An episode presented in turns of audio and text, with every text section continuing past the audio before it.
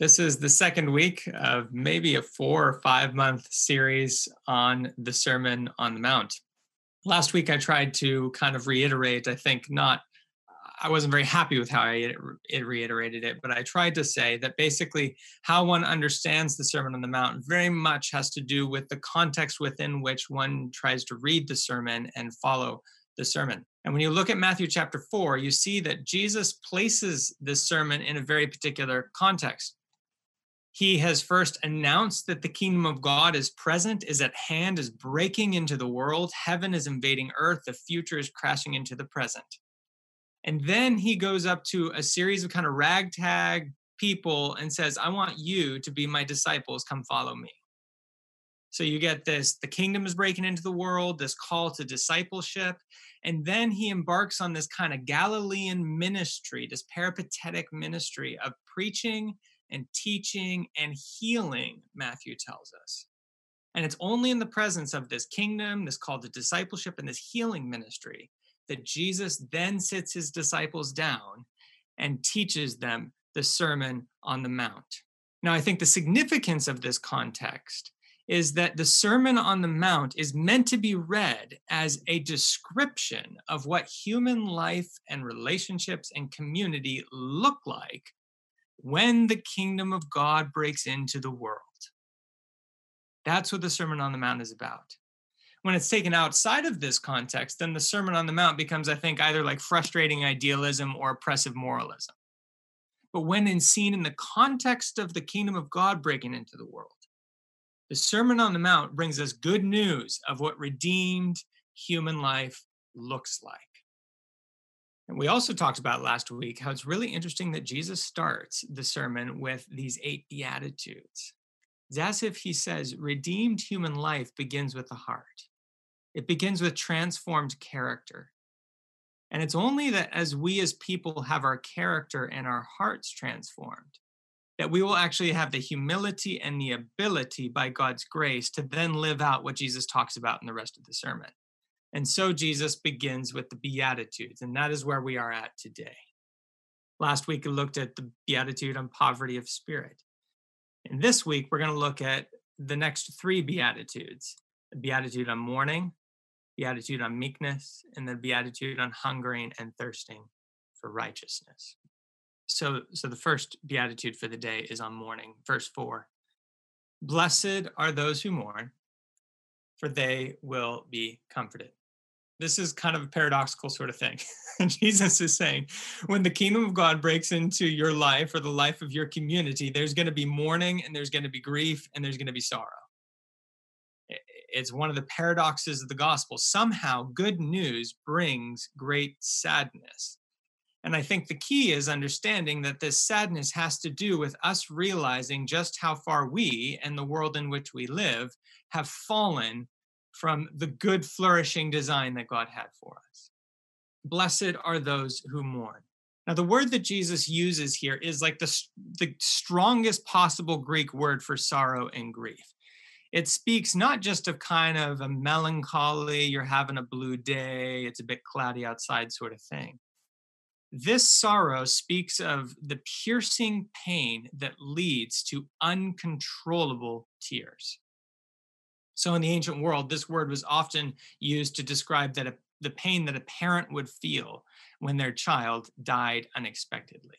It's the kind of grief which takes such a hold that it cannot possibly be hidden. So I think one of the images that comes to mind is Jesus like weeping uncontrollably at the tomb of Lazarus, just overcome with grief.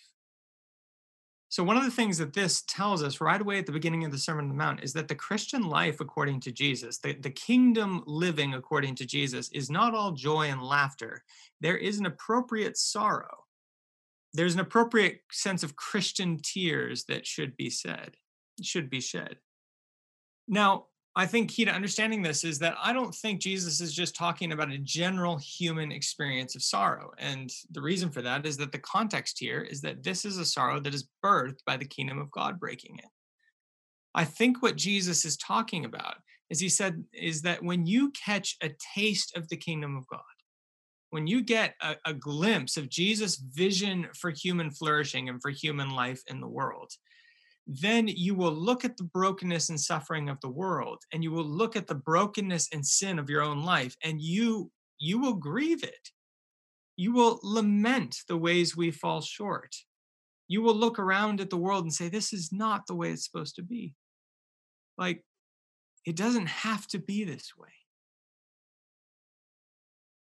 I mean i just think off the top of my head are of are we to are we right as christians to mourn the when the greed of some leads to like the, the, the scarcity of others? Yes. Are we right as christians to mourn when when god's like good design for human relationships and sexuality is not seen as a gift? Yes. Are we right to mourn when people feel marginalized because of the color of their skin? Yes are we right to mourn when human human life is like valued on a sliding scale because based on age and capacity? Yes. Like i think what jesus is saying to us is that the christian response to like sin and brokenness of the world is not shouting it's not blaming it's not shaming it's not labeling it's not name calling and it's not dismissing. Christians mourn when they see the brokenness and sin of the world. They weep with those who weep, and they grieve and they lament, as those who are really well acquainted with the fact that they themselves are broken and sinful. I think it's one of the reasons why I love the Anglican kind of confessional tradition. Our Anglican liturgy invites us every single day to, to acknowledge and lament our many sins and offenses. So I think this is what Jesus is saying to us in this first beatitude here. Blessed are those whose hearts are broken for the world's suffering and whose hearts are broken for their own sin, for they will be comforted. I don't know about you, but I've actually found this beatitude to be really helpful in my life in the midst of this season. Shedding tears in this season may not mean your soul is in a bad place it may actually mean that your soul is in sync with the kingdom of God. Blessed are those who mourn, for they shall be comforted. But I think it's really important that Jesus says there's comfort that God brings to those who are mourning this brokenness. Because we need a corresponding comfort to carry us through the sadness that we feel. Otherwise, we'll just find ourselves giving in to the madness. Like we we need God to comfort us in the midst of it. And so he says, Jesus says, Blessed are those of you who mourn, who know that human life can be so much more than this. Yet it is precisely you who will know the comfort of God in the difficulty. So that's the beatitude of mourning. And then Jesus goes on to the beatitude of meekness. Blessed are the meek, for they will inherit the earth. Jesus is saying when the kingdom of God lays hold of a person's life and begins to transform a person, they become meek, they become gentle. Now, I think gentleness could potentially be described as, as that quality of human character which is found at the intersection of conviction and empathy. That quality of human character which is found at the intersection of conviction and empathy. Gentleness does not mean no conviction, no cause, no courage, no brain, no bronze, no backbone. Gentleness is not spinelessness. And I think the, the reason we see this is that in the Bible, the only two people who are ever described as meek and gentle are Moses and Jesus. And those are hardly kind of milk toast, like pushover sort of people, I don't think. Moses and Jesus are the gentle, the paradigm of gentleness in the Bible. I think helpful in this regard is that understanding that in the ancient world, sometimes gentleness was defined in relation to how one controlled or expressed anger. So, for example, Aristotle himself defines gentleness as the mean, the middle place between excessive anger on the one hand and inappropriate apathy on the other hand. So, if one went that direction, they could translate Jesus' words as Blessed are those who are always angry at the right time and never angry at the wrong time. It's this sense that gentleness knows that shouting louder and flexing harder is not the way of the kingdom of God. But gentleness also knows that remaining silent and settling for the status quo is also not the way of the kingdom of God. The kingdom of God simultaneously uproots all apathy and tears down all pride. It's the intersection of conviction and empathy. Intersection of conviction and empathy.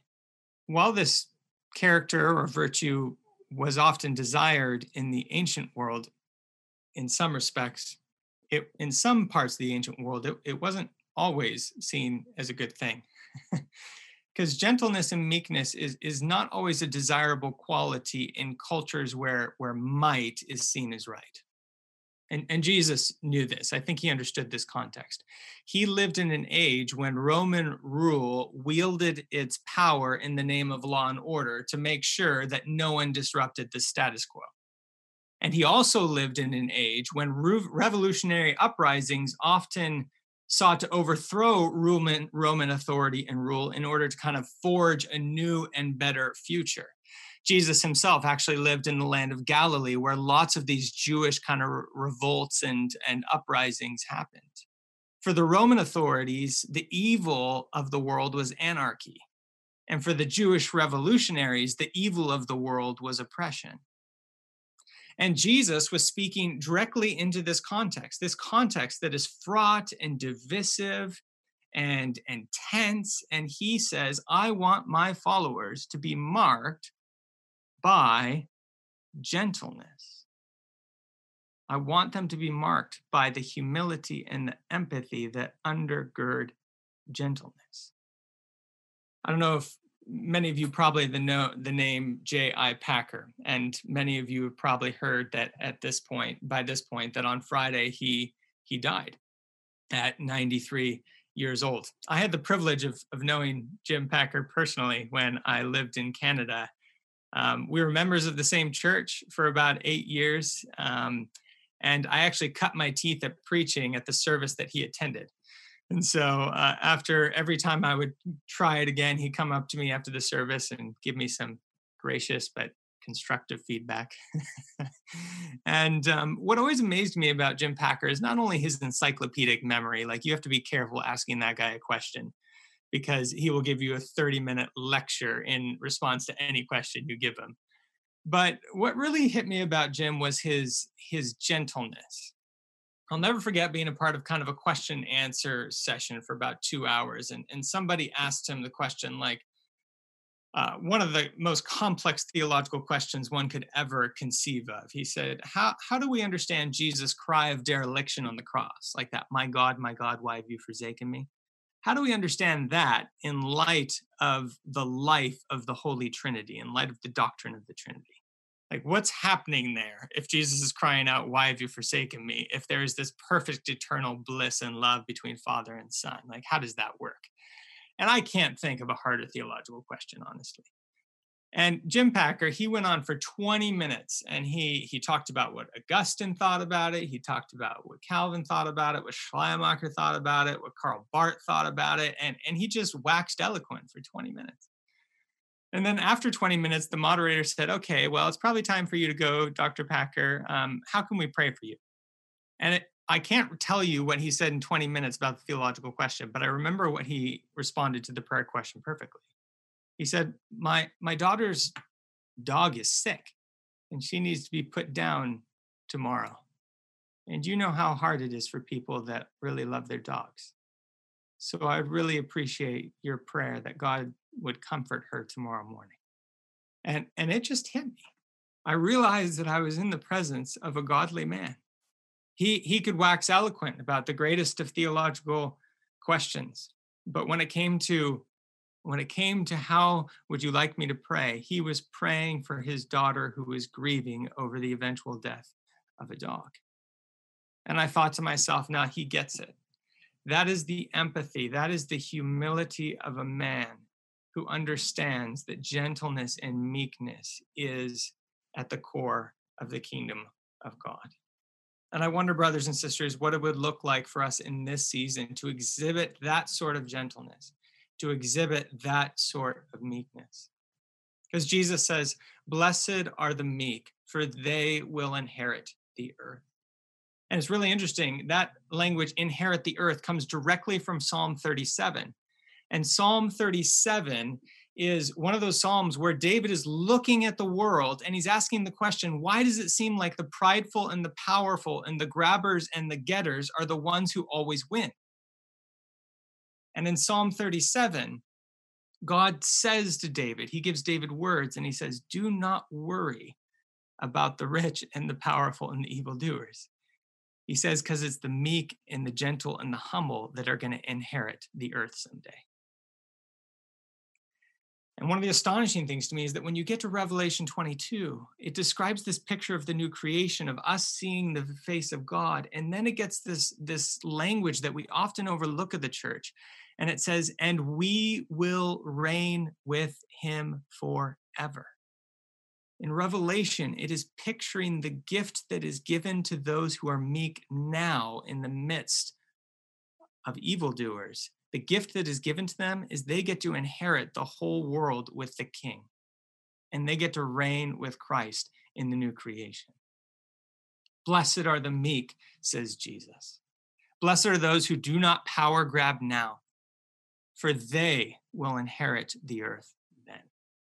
So Jesus says, when the kingdom of God breaks into my people's lives, it shows up as mourning over the brokenness of their lives in the world, and it shows up as meekness. And finally, he says it shows up as hungering and thirsting for righteousness. We see this in verse 6. Blessed are those who hunger and thirst for righteousness, for they will be satisfied. Now, many scholars argue that this language of righteousness is the central theme of the whole Sermon on the Mount.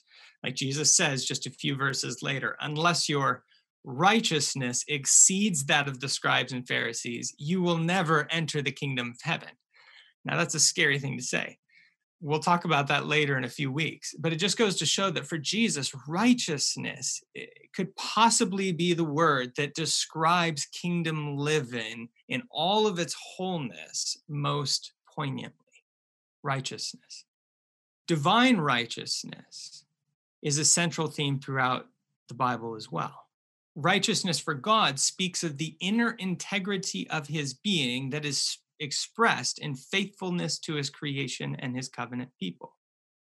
And human righteousness mirrors this divine righteousness. It is like this inner moral integrity that expresses itself in relational fidelity and right relatedness in every sector and sphere of life. So, a lot of kind of theologians of old say in order to understand this righteousness, you actually have to go all the way back to Genesis chapter one and two, and you have to see what sorts of relationships did God create humanity for? Because righteousness is right relatedness in every one of those relationships. So, if you go back to Genesis one and two, you see we're created for relationship with God, we're created for relationship with others, we're created with relationship to creation and we're created for relationship to self. And when Jesus talks about righteousness, he is talking about this holistic, expansive vision for human life, that all of its relationships are flourishing. I think the kind of British scholar, since I talked about J.I. Packer and he is one of these British evangelicals, I might as well talk about John Stott, who is another one of these British evangelicals and and he describes biblical righteousness really well. He says biblical righteousness is more it's not less but it's more than private and personal affairs.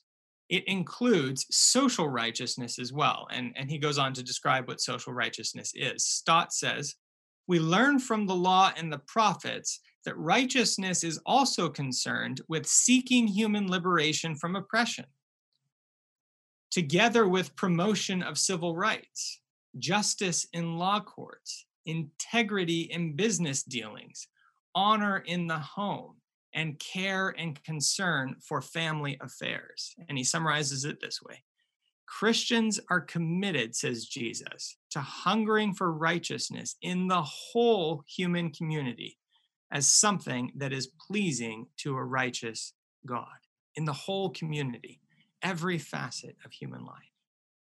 that's why I like the quote that Tim Keller once said to be kind of provocative. He said, if we're really following Jesus in the kingdom way that's laid out in the Sermon on the Mount, then we'll need to be more conservative than the conservatives and we'll need to be more liberal than the liberals. Because righteousness is not something that can be contained into a particular set of agendas that, that we choose some relationships to focus on in the world and not others righteousness for Jesus is one of these holistic biblical terms that encompasses every aspect of our lives. And he says, Blessed are those who hunger and thirst for righteousness, as if they cannot live without it. For it's them and them alone that will be satisfied. One of the questions that I think is presented to us by Jesus in this season is are we willing to have our hunger and thirst for righteousness expanded to encompass everything that Jesus' heart cares about? Are we willing to have our hunger and thirst for righteousness expanded to encompass everything that Jesus' heart cares about? When Jesus was beginning his public ministry, he went to John the Baptist in the Jordan River to be baptized. And and John said, Why should I baptize you? You should be baptizing me. It should be the other way around. And, and Jesus responds to him in the waters and he says, I must be baptized. This must happen in order that I might fulfill all righteousness. Right at the beginning of Jesus' ministry, as he is baptized for, for public proclamation of the kingdom of God, he says, What am I on about in the world? I'm on about fulfilling all righteousness, bringing right relationship to every sphere and every sector of human life. And that's precisely what Jesus invites his people into today. He invites his people to seek this righteousness. Blessed are the poor in spirit, says Jesus, for theirs is the kingdom of heaven. Blessed are those who mourn, for, for they shall be comforted. Blessed are the meek, for they shall inherit the earth. And blessed are those who hunger and thirst for righteousness, for theirs is the kingdom of heaven. Brothers and sisters, may it be so with us this week. In the name of the Father, and of the Son, and of the Holy Spirit. Amen.